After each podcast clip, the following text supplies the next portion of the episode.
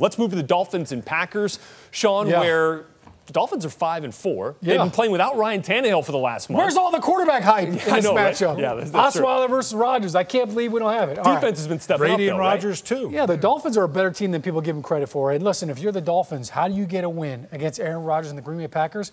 Create turnovers. Guess who leads the league in interceptions?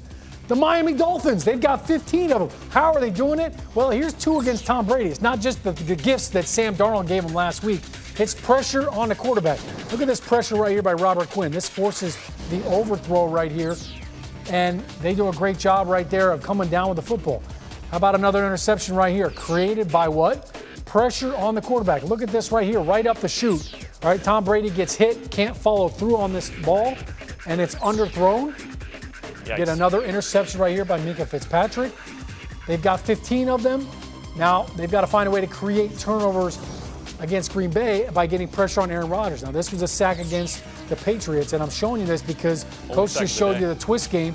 Here's a poor execution right here on a simple tackle and twist. I think the Miami Dolphins have better pass rushers than the Patriots, so they're going to be able to create some pressure.